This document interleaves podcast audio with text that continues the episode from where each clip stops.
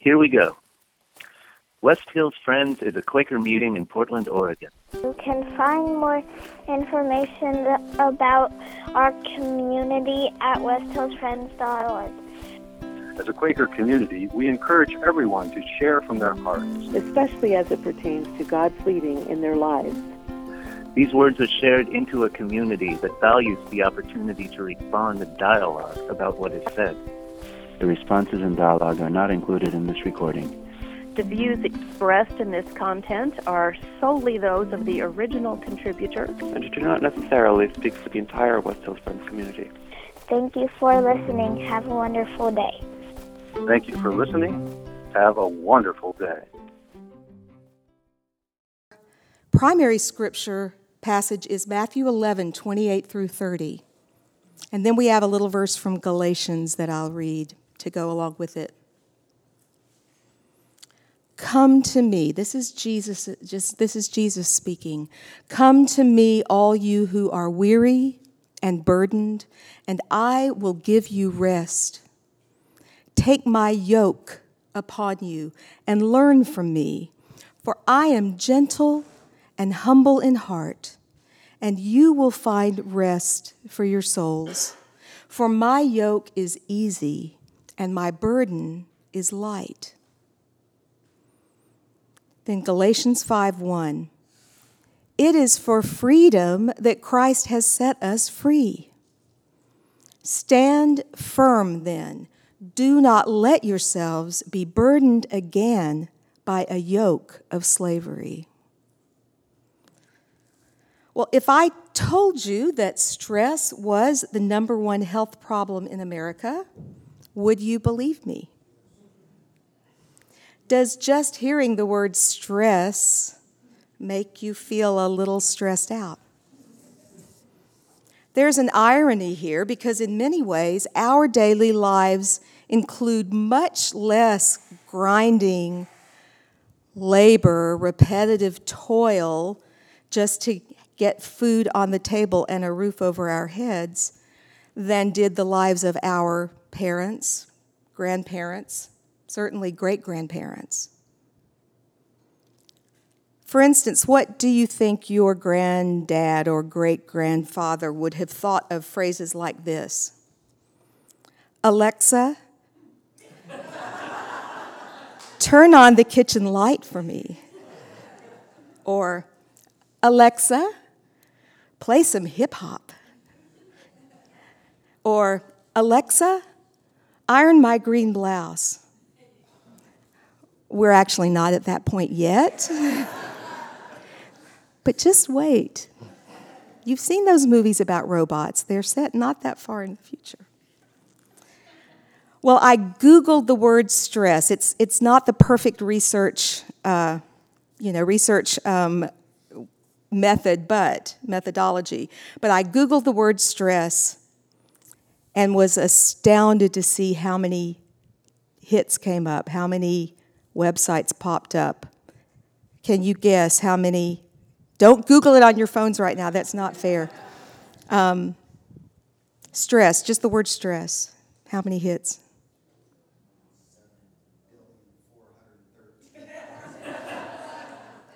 You heard that? 7,413,000? Were you joking?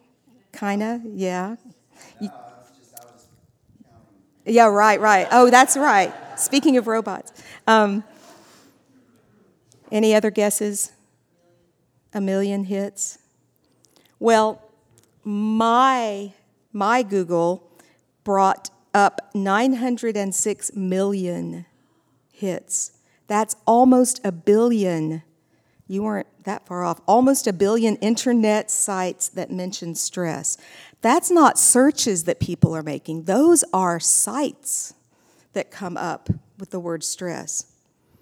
Recently, the American Psychological Association reported a survey showing that chronic stress is linked to the six leading causes of death in the US heart disease, cancer, lung ailments, accidents, cirrhosis of the liver, and suicide. And more than 75% of all physician office visits are for stress related ailments and complaints. according to the internet. All right, my apologies. Let's take a deep breath, maybe say om if you need to. Think of your happy place.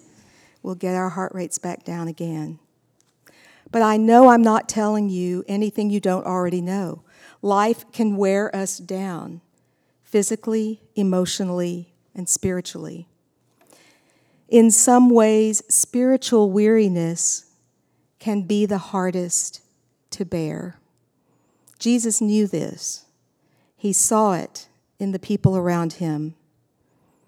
Let's listen again to what he says. Come to me, all you who are weary and burdened, heavy laden down, and I will give you rest. Take my yoke upon you and learn from me, for I am gentle and humble in heart, and you will find rest for your souls. For my yoke is easy and my burden is light. When he says, Take my yoke upon you, what does he mean? I confess I have a little bit of resistance and always have to this passage because it's talking about discipline. It's talking about being like a beast of burden that has a yoke and can't decide where they want to go. Someone else decides where they go. Um, I, don't, I don't respond well to a yoke being put upon me. Am I being told what to do or where to go? And yet, I know that Jesus speaks in paradoxical, parabolic sayings. And so I did want to dig deeper into this. In the Hebrew Bible, our Old Testament, which was the Bible that Jesus and his friends knew well, there are 41 verses that use the word yoke in the sense of a burden or a means of servitude. Those scriptures speak often of the yoke of the law or the yoke of the commandments, meaning the Mosaic laws and commandments in the first five books. These commandments originally were set up to help God's people understand how God wanted them to live. That's pretty good. They were intended to help people know how to love and serve God. But they were also understood and more and more over time became understood as how to keep God from getting angry with me and punishing me or us as a people. This is very human and very understandable. I do this too. We do this too. It's easy to try to figure out how we need to live, what we need to do, rules or guidelines that we need to follow in order to be good people but also in order to not get God upset with us. So we get caught up in doing the right things and avoiding doing the wrong things. And in itself, that's, that's not a bad way to live healthy lives. But the religious leaders of Jesus' day, and, and some of us and religious leaders now, were caught up in a very detailed system of rules that they told people that the people had to follow in order to avoid God's anger. Jesus speaks to this often. In Matthew 23 4, he says, The teachers of religious law and the Pharisees crush people with unbearable religious demands and never lift a finger to ease the burden. The Greek word for burden there is the same as the word for burden in our passage. For instance, scholars say that by the time of Jesus, the Pharisees had added over 600 regulations just to explain what qualified as working on the Sabbath, because one of the commandments is remember the Sabbath day, keep it holy, don't work. So you were allowed to eat radishes on the Sabbath, but you were warned against dipping them into salt because you might leave them in the salt too long and pickle them, and pickling is what was considered work. Sabbath breaking work. So the Pharisees actually had discussions as to how long it took to pickle a radish. I guess it depends on the circumference of the radish and the moisture already in it, right? It was fine to spit on a rock on the Sabbath. Aren't y'all glad? Have you, have you, have you, you know, just remember, we've got rocks right outside the door. It was fine to spit on a rock on the Sabbath, but you could not spit on the ground because that might make mud, and mud was essentially the same as mortar. And you use mortar to put stone walls together. So if you make mortar, you're doing work. So don't spit on the dirt, just spit on a rock or, you know, on a friend. I mean, anything that won't, although they'll have to work to clean it off, so be nice. Add 598 more rules like this, and you can see why even people who deeply desired to please God would have been exhausted, weary, to the point of despair.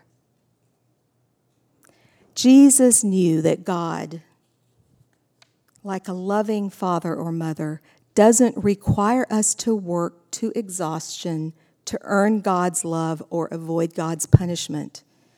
Instead, Jesus offers a very different, paradoxical antidote to those crushing requirements. He says, Take my yoke upon you and learn from me, and you will find rest for your souls. Now, have any of you ever worked with oxen or yoked animals?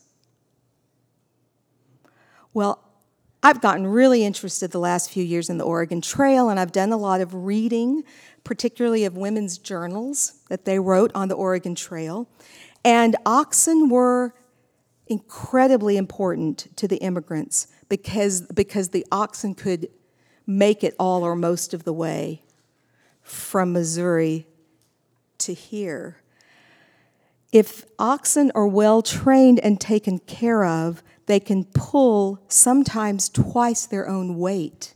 Two oxen, huge, huge beasts, can pull up to 3,000 pounds. So think of what long distance trucking does for getting things to us today. Up until not that long ago, it was oxen. And it was oxen in Jesus' day also. So that's the image for us to have when we hear this scripture two oxen side by side with the wooden bar over their backs horizontally, yoked together, so that they can work together and pull a heavy load or plow a long field. Someone who really understands how to train oxen will fit the yoke, will make, shave the yoke so it fits each animal individually just perfectly.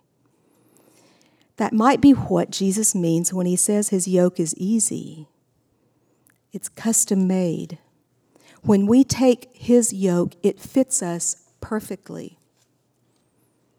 Even more astonishing, though, Jesus, I think, is telling us not that we're in the yoke with another ox and he's the driver telling us where to go, Take my yoke upon you, I believe means that he is the other ox. He is the other ox. So when we take on his yoke, we're joining ourselves to him. That's how the burden gets carried. That's how he gives rest, refreshment to our souls. When farmers train new animals to use the yoke, they often yoke the young, inexperienced ox with an older, strong, trained ox as the yoke mate. Until the young ox gains strength and experience, the large ox pulls all of the weight. So when we are yoked with Jesus, he bears the load. He bears the weight of our burdens.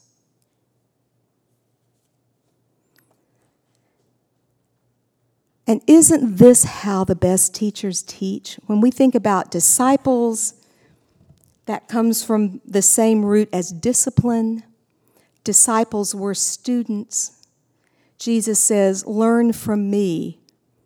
We know that the best teachers don't just tell us what we need to learn or try to get us to go the direction they want. They get right down in there with us. They show us how they learned. They are gentle. They help us step by step as we strengthen our learning muscles and get more and more able to bear the burden ourselves. They encourage us. They understand and are forgiving of our faults. And they make learning fun and easy. And I think this is amazing, wonderful news to us. It is to me that the heaviest, heaviest, most exhausting things that I have to carry, I don't have to carry them alone. Jesus will be my yoke mate. That's what he's saying, but it's an invitation. It's an invitation. In Galatians, it is for freedom that Christ has set us free. Stand firm then, and do not let yourselves be burdened again by a yoke of slavery. We can know if we stop and listen what enslaves our souls and our spirits and weighs us down. Paul says, Do not let yourselves be burdened again. That is a pointed reminder to me that I am very, very prone to picking up those hard burdens again, even if I lay them down, even if I let Jesus start to carry them, even if I let God's Spirit carry the brunt. I'll pick him up again. I'll just pick him up again. I'll just shove him or her or them out of the yoke or take myself out of it and go over to the heavy burden again and try to trudge along with it. But we have this invitation not to let ourselves be burdened again, but to come to God. Let the Spirit be our yoke mate. What burdens you down this morning? How has it been feeling to you to walk the way of the Spirit? Has it felt easy and refreshing? Has it felt heavy and exhausting?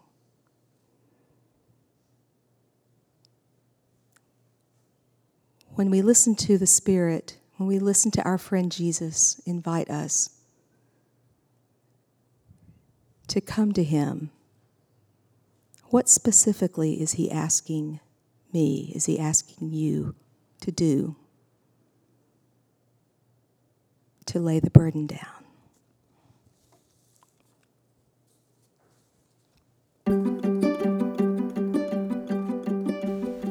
Hey, thanks for listening to our podcast. We're really happy that so many of you are finding it to be helpful and as a way to stay connected with what's going on with us here at West Hills Friends. If you'd like to stay connected with us in other ways, we have a couple options for you. You can check out our website, it's westhillsfriends.org. There you'll find some more information about who we are as a community. You can also follow us on Facebook. We have a Facebook account by just searching for West Hills Friends.